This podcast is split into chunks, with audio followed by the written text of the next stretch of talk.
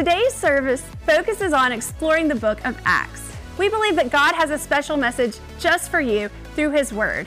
Thank you for spending your time with us. You know, many people believe that following Jesus, that being a Christ follower, leads to prosperity, leads to wealth, leads to your happiness, leads to good health, leads to a stress free life. Unfortunately, someone forgot to tell the Apostle Paul.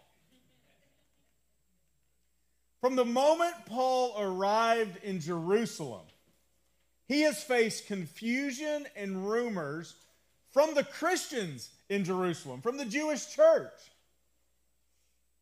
He's been nearly beaten to death by a mob. We looked at this last week. He has been arrested by the Romans. And today we're going to pick up in, pick up in the story in Acts 22. So if you have your Bibles, you can go ahead and turn there. In Acts 22, in today's text, what we're going to see is Paul cursed by the mob, nearly flogged by the Romans, punched in the face by the Sanhedrin, and have a plot to kill him. Paul's going through some stuff, folks. Paul's dealing with some stuff, and there's no way, no way that Paul makes it through this in his own strength. There's no way that Paul is able to endure this in his own power. Paul is, is, is, is, has to endure, and the only way he can endure is through the power that was clearly given to him from God. In fact, he wrote to the Corinthians in 2 Corinthians chapter 4, and he says this But we have this treasure in jars of clay to show that the surpassing power belongs to who? God, and not to us. Look what he says. We are afflicted in every way, but not crushed, perplexed, but not driven to despair, persecuted, but not forsaken, struck down, but not destroyed. So, from the moment Paul has arrived in Jerusalem, he has been afflicted, perplexed, persecuted, and struck down. But he is not, he is not crushed, not driven to despair, not abandoned, and not destroyed. Why? Because Paul knows that Jesus is with him.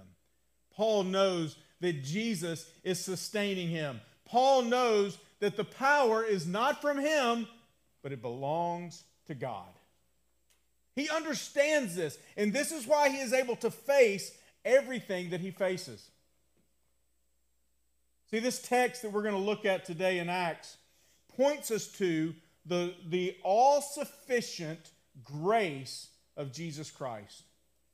It points us to this, the, the grace of Christ which sustains us, strengthens us, encourages us, and guides us.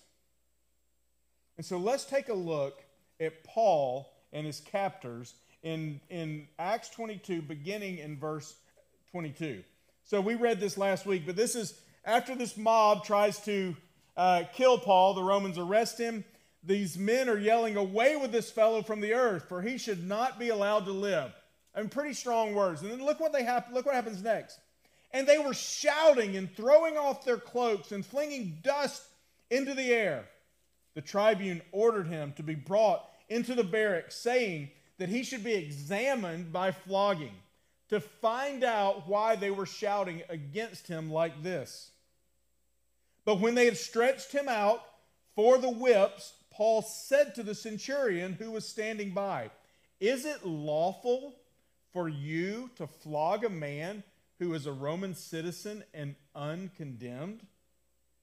When the centurion heard this, he went to the tribune and said to him, what are you about to do? For this man is a Roman citizen. So the tribune came and said to him, Tell me, are you a Roman citizen? And Paul said, Yes. And he answered, I bought this citizenship for a large sum. But Paul said, I am a citizen by birth. So those who were about to examine him withdrew from him immediately, and the tribune also was afraid, for he realized that Paul was a Roman citizen and that he had bound him. Now, so this angry mob is absolutely losing their mind. They're throwing off their jackets, they're throwing dirt in the air, They've got, I mean, they're, they're absolutely losing their ever loving mind. All because Paul was preaching the gospel. All because Paul was proclaiming Jesus Christ. And the Romans assume that Paul has done something really, really bad. They assume that Paul is guilty. And so here's what the Romans decide to do. This was, a, this was something they would do to people that were not citizens of Rome. They would beat the truth out of them. They would basically say, okay, I know you're guilty, and therefore we're going to beat you with whips until you confess to something. Anything. Because certainly you're guilty. That was the assumption. So Paul asked them a question, and he says, Can you do this to a Roman citizen? Now, Paul knew the answer, right? He knew they couldn't. He knew it was unlawful for them to treat a Roman citizen that way. But this was an incredibly cruel form of torture. This is the same way that they tortured Jesus before hanging him on the cross. In fact, many people that had to endure this examination, we read that and we say examination. That's like, you know, we, we don't picture like this beating until you confess to something, anything, right? But that's exactly what they would do. And many people actually died as a result of this beating that were innocent of no crimes, which was why it was unlawful to do this to a Roman citizen. And so, to figure out what's going on, to figure out why this mob is so angry at the Apostle Paul, the Roman commander arranges for Paul to stand trial before the Jewish Sanhedrin. And so we pick that up in chapter 23. And it says this And looking intently at the council, Paul said, Brothers, so he's before the Sanhedrin, around 70 uh, leaders of, of, of Judaism that lived in Jerusalem. He says, Look, I, I, brothers, I have lived my life before God in all good conscience up to this day. Now let's stop right there. Isn't that what we want to do as Christ follow? We want to live our lives in good conscience before God. We want to say, hey, everything I've done, I've tried to do to honor God. Everything in my life, every decision I've made, everything I've tried to do, I have tried to live in a way that represents God. So you would think that Paul saying this would cause the Sanhedrin to be happy about that, to, to rejoice in that. To say, you know what? That's what we try to do. We want to live our lives in such a way that we have a good conscience before God. That's not what happens. Look at verse 2. And the high priest, Ananias, commanded those who stood by Paul to strike him on the mouth. Let's stop right there. So, what we have here is Paul making this claim that, listen, guys, I have tried to live my life in such a way that honors God. And as a result of that, Ananias orders Paul to be punched in the mouth. Seems like an odd response, doesn't it? What Luke is doing here is he, he is contrasting the character of Ananias with that of Paul. You see, Ananias was the high priest, but Ananias was a wicked, wicked man. He was an evil man wrapped in religion. And so Luke here is showing us the difference between Ananias and the Apostle Paul. And he's showing us that, that when you and I defend our faith, which is what Paul is doing, our Christian character matters. It matters a lot. If you and I are going to claim to be followers of Jesus, we should probably be living for Jesus. We should probably be doing everything we can in our lives to honor Christ. And so Ananias acts in this unbiblical way, in this ungodly way, punching Paul in the mouth. Now, I don't know about you, but if I get punched in the face, I'm probably going to respond. Anybody? Okay.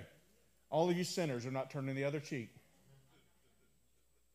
No, I mean, I'm pretty sure that if somebody punches me in the face, I, am going to respond. And that's exactly what Paul does. Paul responds. He rebukes the high priest. Look at verse 3. Then Paul said to him, God is going to strike you. You whitewashed wall. Are you sitting to judge me according to the law? And yet, contrary to the law, you order me to be struck? So, Paul knew the Old Testament law. Paul knew that Ananias had just broken Leviticus 19. By having Paul punched in the, punched in the mouth, he had broken uh, the law, the Old Testament law. And so Paul knew that. And so he calls out the high priest hypocrisy. Now, when he calls him a whitewashed wall, that was not a compliment. Like some of you may have been thinking, you know what? He, he said, Man, you did a great job of pressure washing your wall. It looks pretty. Not what he meant at all. It was meant as an insult. In fact, Jesus called the Pharisees whitewashed tombs. So it's basically the same thing. Paul's saying, You are a whitewashed wall. In other words, the exterior looks great. The exterior looks polished and clean and fantastic. But on the inside, you're dead. On the inside, you're corrupt. On the inside, you are defiled. That's what Paul is saying to the high priest. He means it as an insult. Now, while Paul spoke the truth, and while his cause was just, he had just gotten punched in the face. It seems to me, as we read this text, continue reading this text, that he seemed to regret speaking to the high priest in such a way. Let's keep reading. Verse 4 says, Those that stood by said, We revile God's high priest. And look at verse 5. And Paul says, I did not know, brothers, that he was the high priest, for it is written, You shall not speak evil of a ruler of your people. Now, this is interesting because I, I, think this shows us a couple of things. I think first and foremost, this shows us that Paul was human. That Paul, even the Apostle Paul, could react instead of respond. Have you ever been there? Have you ever reacted to something instead of responding to something? And then you regret having reacted in the way that you reacted? That's what that's what that's the sense I get of what is happening with Paul. Paul he, he could get heated and, and he could react and he could even go against his own teaching. In, in 2 Corinthians, he writes this Brothers, when we are reviled, we bless. When we are persecuted, we endure it. That's not exactly what Paul does in this text, is it?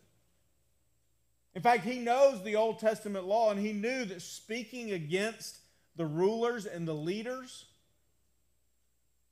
was against God's law. So, Paul, it tells me that he's human, man. I, and I love that fact. I love that fact because there are times when I react instead of respond. There are times when I get heated. There are times when I go against what God's word says in my own life, the way I respond and react to people. And Paul does. But notice what he does. Notice what Paul also does. He owns his stuff, he owns his mistake. He said, Listen, guys, I didn't know that he was the high priest. And then he quotes scripture You shall not speak evil of a ruler of your people. He owns it, he, he confesses it, he repents of it. He doesn't defend it, he doesn't rationalize it and say, Well, he hit me first. It's not what Paul does. He owns his junk, he owns his stuff, he owned his mistake. Now, what's interesting, we've been looking over the last several weeks of how Luke has, has kind of taken Jesus' path to Jerusalem and the cross with Paul's path of carrying the gospel to Jerusalem. And we've seen how they, they coincide in a lot of ways. There's a lot of parallels. But this is one of those areas that doesn't parallel at all. You see, both Jesus and Paul faced hypocrisy in Jerusalem. Both Jesus and Paul condemned that hypocrisy. But our Lord responded with restraint Paul did not. It doesn't mean that you and I should just grin and bear it when someone punches us in the mouth. That's not what I'm saying at all. I am saying that we should, as followers of Christ, we should speak out against injustices. We should speak out against hypocrisy, but we must do so with respect and restraint, just like our Lord Jesus did. We should respond instead of react, just like our Lord Jesus did. And so Paul is an example of us just being human. And, and to me, this is a reminder, church, that we should not mimic the disrespect and the, the cancel culture and the keyboard folks that are living in their mom's basement, typing stuff on social media that have no backing because they're not standing in front of the uh, in front of someone. We shouldn't mimic what's going on in our culture. We have we now have a culture that cannot have civil discourse for whatever reason. We live in a culture now that all, all people want to do is just blast someone and blow them up on social media or online, as opposed to actually sitting down and having a conversation with someone. And as Christ followers, we have to learn to have civil disagreement. We have to learn to be able to talk to people, not about people. We need to learn to have those conversations even when we disagree with people, even when we see dis, uh, injustice, even when we see hypocrisy. And when we fail to do so, which we will, we need to be like Paul and follow his example of humility and owning our stuff when we do mess up. Because the reality is, we're going to mess up. Each and every one of us are going to react instead of respond. Each and every one of us are going to get heated at times. We're going to, we're to do exactly what Paul does. And, and I know in the text it seem, we read it, it seems kind of mild, but he knew what he was doing in the sense of, of blasting and laying into the high priest. You know, I mean, he didn't know he was a high priest, but he, he knew that his response was out of line. That's why he owns it. That's why he says, Look, I, had, I didn't know, brothers, that this was the high priest. I wouldn't have spoken to him in that way had I known. So let's keep going on in the, in the story. Verse, uh, verse 6. Now, when Paul perceived that one part were Sadducees and the other were Pharisees, he cried out in the council, Brothers, I am a Pharisee, a son of a Pharisee, and it is with respect to the hope and the resurrection of the dead that I am on trial. So, what Paul is saying is that, guys, I know this trial ain't going nowhere. You know, I make an opening statement, I get punched in the mouth. So let's just get to the bottom line and say what this trial is about. This trial is about a theological debate. You see, Paul believed in the resurrection. The Pharisees believed in the resurrection of the dead. The Sadducees did not. And so Paul is saying, guys, this is a theological matter. And what had gotten Paul in hot water to begin with was the fact that he had claimed that Jesus Christ had risen from the grave. You see, it was the resurrection of Christ that made Paul intolerable to the Jews. It was the fact that he believed in the resurrection of our Lord Jesus Christ that the Jews were out to kill him all the, from, from the very beginning. It was why he went and attacked the church in the first place, all the way at the beginning of Acts. When he was there, when Stephen was martyred. Why was that? Because of the fact of the resurrection that Jesus Christ is the Messiah, that he died on the cross for our sins, and that he rose again three days later. It was for the sake of the gospel that Paul was on trial, and he knew it. In church, the resurrection the resurrection of Jesus Christ remains central to our faith. Apart from the resurrection, none of us should be here. If Christ is not raised, we should all be playing golf right now or doing whatever you want to do. Paul even said it. He said it to the Corinthians. He said this And if Christ has not been raised, then what? Our preaching is in vain. And what I'm doing is totally in vain. And then he says this, and your faith is in vain. If Christ has not risen from the grave, then our faith is in vain and everything we do is in vain. Folks, the resurrection is central to our faith. It is central to the gospel, and we must keep preaching an empty tomb. We must keep declaring that Christ is risen. We must be like Paul and say, I believe in the resurrection of the dead. I believe that Jesus Christ is alive and well, risen as our Lord and Savior. And that's exactly what Paul does. And when we proclaim the empty tomb, we're proclaiming the gospel. Jesus' resurrection, that he is alive, and that's what Paul does. Well, guess what? The Jews weren't happy about that either. Let's pick up in verse 12. So when it was day, so this trial happens at night, Paul proclaims the gospel, the resurrection, says Jesus Christ is alive. I believe in the resurrection. And remember, when, when Luke gives us these, these sermons, he's given us like snapshots. So he's, he tells us the fact that he proclaims the resurrection. We know that Paul is preaching the gospel. He's proclaiming that Jesus is alive, proclaiming the gospel. So the next day, the Jews, look what they do. They made a plot and bound themselves by an oath neither to eat nor drink until they had killed Paul. And then it goes on to say in verse 13, or verse, yeah, verse 13, that 40 men made this pledge. For, more than 40 guys say, you know what, we're not going to eat, we're not going to drink until we have assassinated the Apostle Paul, until he is dead. So then they come up with this plan. They say they go to Ananias, the high priest, this, this great man that we've already seen how wonderful his character is. They go to him and say, hey, hey Ananias, we got a plan.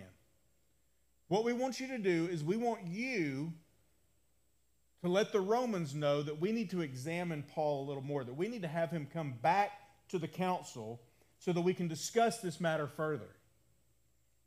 And these 40 men say, while they're bringing Paul back, what we are going to do is we're going to ambush Paul and kill him.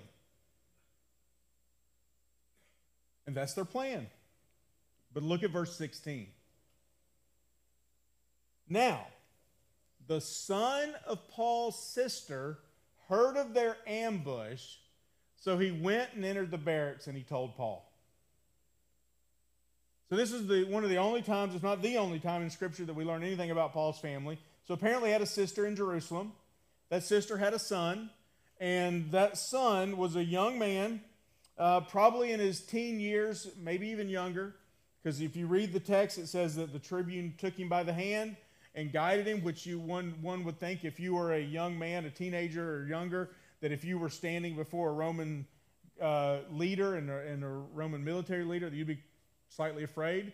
And so the fact that um, he takes him by the hand is, shows that he was trying to comfort this young man. He tells of this plot to kill Paul. He lets them know that they are going to uh, that they're going to ambush them. He tells the whole story after he hears the plot, and then the Romans decide to put Paul in, in protective, protective custody. They, they decide to take Paul and, and then escort him to Caesarea so that he could be before Felix, the governor. And they choose to do so in the middle of the night. Look at verse 23. It says this Then he called two of the centurions and said, Get ready 200 soldiers. That seems, I think 200 could take care of 40, right? Especially when they're trained Roman soldiers. And they could protect one man. 200 could probably protect one. He says, get 200 soldiers and 70 horsemen. So just in case the 200 soldiers go down, we got 70 of them on a horse.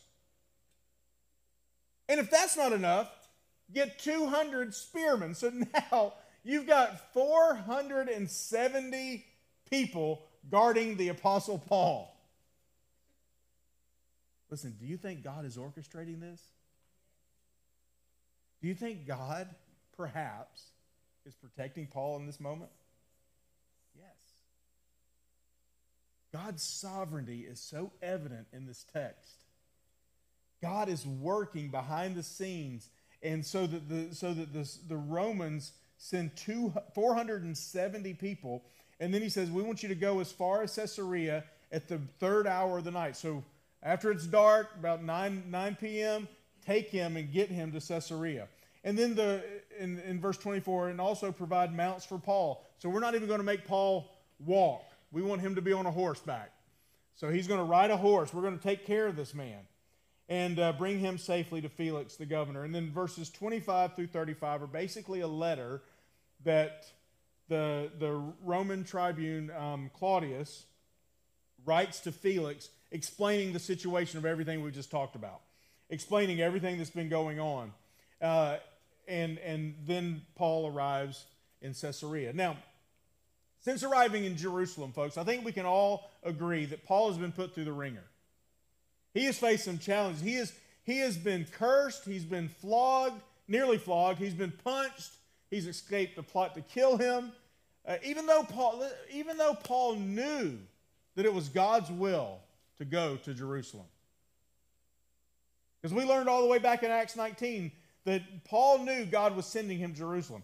And we also learned that Paul knew that once he got to Jerusalem, he would face hardship. But do you think he realized all this would happen? I don't know that he did. We don't, we don't really know his mindset. We don't really know what was going on in Paul's mind, but we surely can assume that this was not easy, right? Can we at least assume that, that this, what Paul is facing, what he's going through, the challenges he is facing, the hardships he's walking through, were not easy? And that he was in need of God's grace, which I think is why Paul wrote to the church in Corinth and said this. But he said to me, that is Jesus, my grace is sufficient for you. For my power is made perfect in weakness. Therefore, I will boast all the more gladly of my weaknesses, so that the power of Christ may rest on me. Now, Paul, in this moment, is resting on the grace of the Lord. Because God's grace is sufficient for him. Now, I was, I was thinking, like I was, I was telling our team earlier this morning, that these next two weeks, this week and next week, is, is a lot of narrative, a lot of things that are, you know, Paul's going here and there, and, and, it's, and it's pretty quick moving. I was like, how do we, how do we apply this text to our lives? How do we actually take what we just read and like apply? Because we're, we're to be doers of the word and not hearers only. And every Sunday we want to have some way to, to apply how does this how does this text speak to us directly? And, and I was thinking about this a couple of weeks ago as I was preparing this message about how to apply this text. So many of you may remember um, a couple of weeks ago, I, I sent a text out uh, to our entire congregation. Um, it's not a group text, so don't worry about that. But it's a it, we have a system, a, a, texting system, where I can communicate with with each and every one of you and send you a text, and you can respond, and and I get to read get to read those texts. And so I sent a text out to our entire congregation, just asking you guys how I can pray for you. You remember? Okay, good. And so as I was getting those responses back, I quickly realized that many of you are facing all sorts of challenges, just like we all are. But, but I mean, everything from health concerns to difficulties at work to internal wrestlings to external problems to relationship issues to spiritual challenges, and the list could go on and on and on. And I, it is a privilege of mine to be able to pray for you in those moments. But it was, it was just reminded me that, you know what, we don't always know what each other are going through. But we're all going through stuff. And if you're not going through it now, just wait because you will. If you're sitting there going, you know what, Eric, life's perfect, everything's great, just wait. Probably this afternoon, it's all going to fall apart. right now, yes, as you listen to this message, just because you have to listen to me, it's all probably going to fall apart. And so I got to thinking, you know what? We, we don't know what we're what, what each uh, each and every one of us are going through. We don't know what challenges we're facing. We don't know, you know, what has happened this morning that that, that is weighing on you, the burdens you're carrying. And, and, and then, I, so what I want us to do, I want us to go back to a passage in this text that we skipped. I want us to go back to verse 11 in chapter 23. You see, verse 11 in chapter 23 are words that Jesus spoke specifically to the Apostle Paul.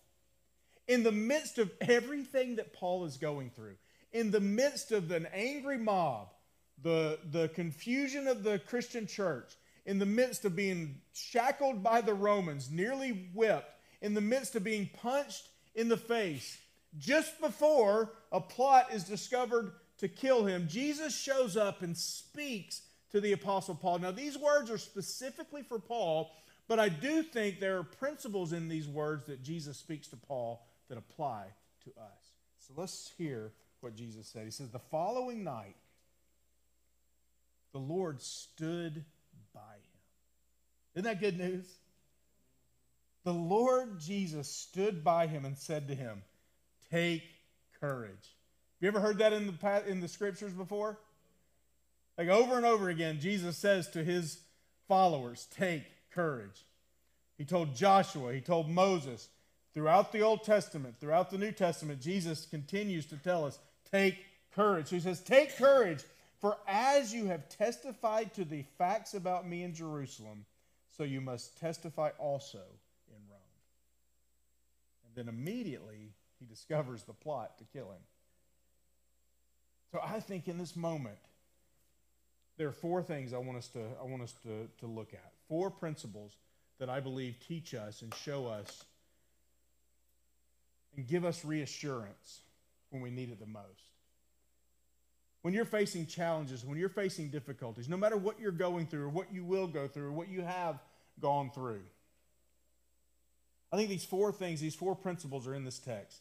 The first one is this that the Lord knows us. Isn't that good news? It, the Lord knows us. I mean, Jesus, right before, or right after he'd gone through all those things, right before the plot to kill him, Jesus shows up at just the right moment. Why?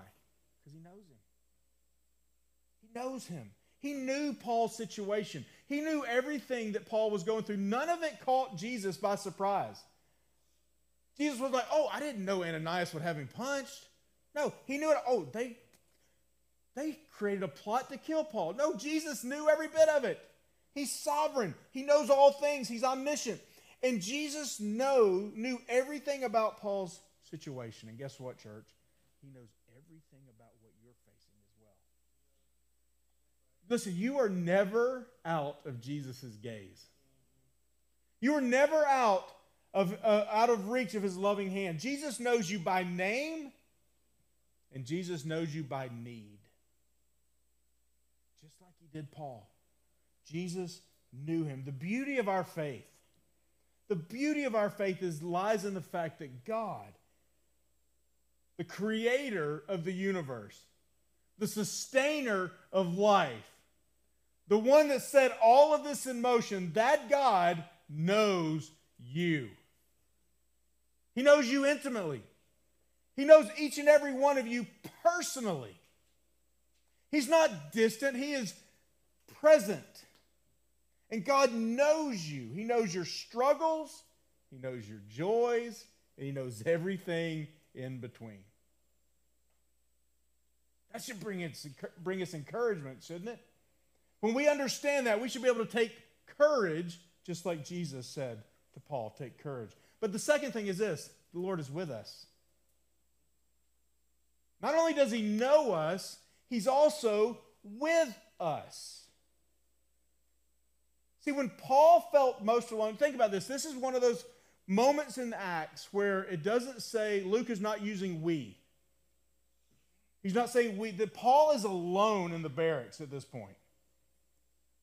Paul has been surrounded by friends. There have been several moments, like in, in Athens and other places, where Paul was alone. But this is a moment where Paul's been beaten, nearly whipped, an angry mob trying to kill him, punched in the face, without his friends around him. So, in that moment where, where Paul is all alone, Jesus' presence brings him comfort. It says, In that very night, the Lord stood by him. The Lord was with him. In fact, Paul wrote to Timothy, and he said this But the Lord stood by me. The Lord stood by me, and he strengthened me so that through the message might be fully proclaimed and all the Gentiles might hear it. So I was rescued from the lion's mouth. The Lord will rescue me from every evil deed and bring me safely into his heavenly kingdom. To him be glory forever and ever. Amen. See, Paul understood the Lord was with him. He understood that God's presence was with him.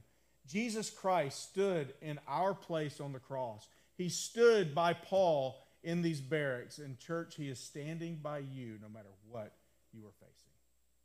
And that should bring, bring us encouragement.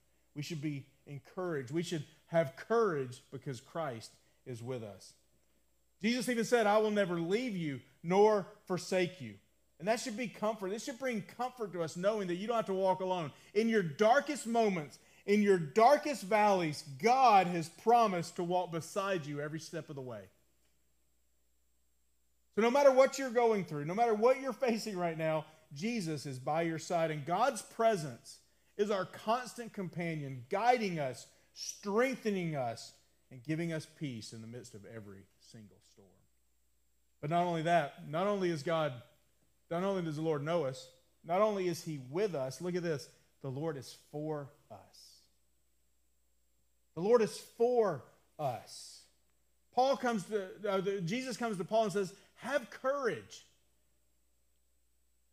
Paul, take courage. I am for you. Keep going. Don't give up. He says, You have testified about me in Jerusalem. In other words, Jesus said, Paul, you did it. You, this, this desire that I had placed in your heart, this, this vision that I had given you to be in Jerusalem, you've done it. You've accomplished what I called you to accomplish. Paul even said to the church in Rome later when he was writing the book of Romans, he said, If God is for us, who is against us? Paul knew firsthand that nobody is. If God is for us, no one is against us. Folks, I want you to understand and know that God is not a passive observer in your life. He didn't just create the universe and cosmos and just leave us to ourselves. God is actively involved in every aspect of all of our lives. He's not absent. He's not sitting in heaven going, well, I don't know what's going to happen to them. No, he is actively involved, working all things for his glory and for good. Doesn't mean all things are going to be good, but God is working all things for his glory and for good. Why? Because he is for us. There's one more principle I think we see here, and that is this Lord isn't finished with us. Look what he says to the Apostle Paul. He says, You must testify in Rome. You must testify in Rome. In other words, you are going to make it to Rome. Paul, you're, you're in Jerusalem, you're going to make it to Rome. Though Paul, as we will see over the next three or four weeks, Paul will encounter many trials en route. But he can rest assured, he can know he can face everything that comes his way. Why? Because the Lord wasn't finished with him. The Lord has promised him, You are going to make it to Rome. So Paul knew that the Lord's purposes always prevail. Always. God's purposes and God's plans always prevail. The Lord wasn't done with Paul. And guess what? He's not finished with you either. If you're breathing today, and if you're not sure about your neighbor, just put a mirror. But if you're, if you're breathing right now, today, guess what? Jesus isn't done with you. You may feel like he is. You may feel like the challenge that you're facing are just too difficult. You may feel like the mistakes you've made are just too much to overcome. But I want you to know, church, Jesus is not finished with you. If you are breathing, if you have breath in your lungs, God is not done with you. No matter where you find yourself, no matter what challenges you face, no matter what failures you have done, guess what? God's plan and purpose for you will prevail. We can rest assured in that. We can know that. And my prayer has been, as I've been preparing this message, is that all of this news, all these principles, that Jesus knows you, that He is with you, that He is for you, that He is not finished with you, would give you courage, and would give you strength, and cause you to rely fully on Jesus today. Let's pray. What I want to do this morning is I actually want to just guide us through prayer because I know I know that many of you came in here this morning and, and you've got burdens that are over over weighing you. You've got challenges that you feel like you can't see the light of day.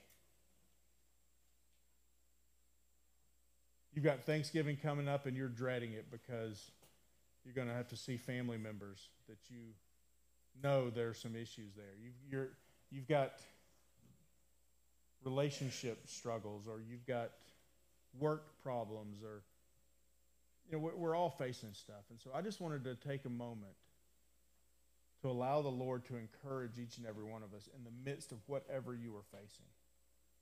And so instead of me praying i'm just going to give you an opportunity to seek the lord in your way however you need to apply this text if you need to remind yourself that God knows you, because sometimes it's easy to forget that, isn't it? Sometimes in the midst of difficulties, it's, it's hard to remember that God knows exactly what you're going through. For some of you, it may be the fact that, that you need to remind yourself that God is with you. He'll never leave you, He'll never forsake you. Brothers, man, you may be thinking there's no way God is for me.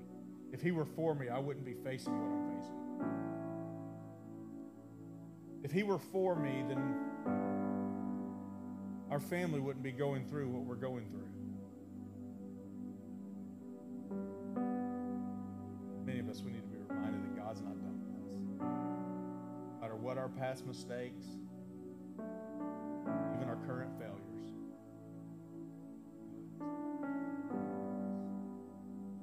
So I don't know where you are, but I want to just allow you the opportunity to respond in your way. If you want to come up and pray, you can. If you want to kneel at your seat and pray, if you want to grab a brother or sister in Christ in this room and pray for one another and with one another, I just encourage you to do that right now. And I'll close this in just a moment. So I just want to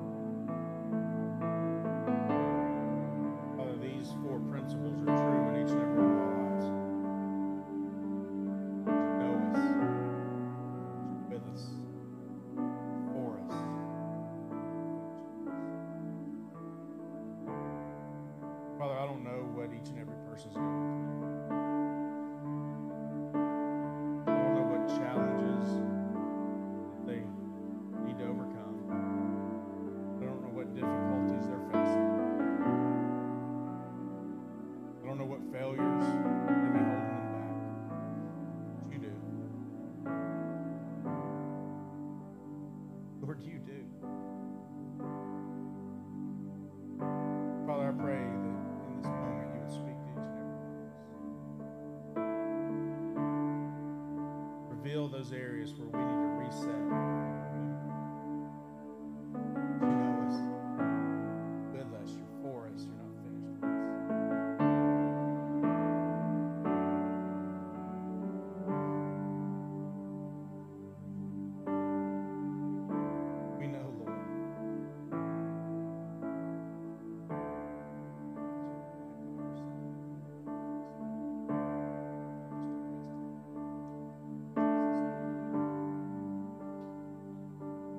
church, this whole debate with the Apostle Paul started because the resurrection. It started because Paul believed that Jesus Christ is the Messiah, that he died for our sins, and he rose again three days later.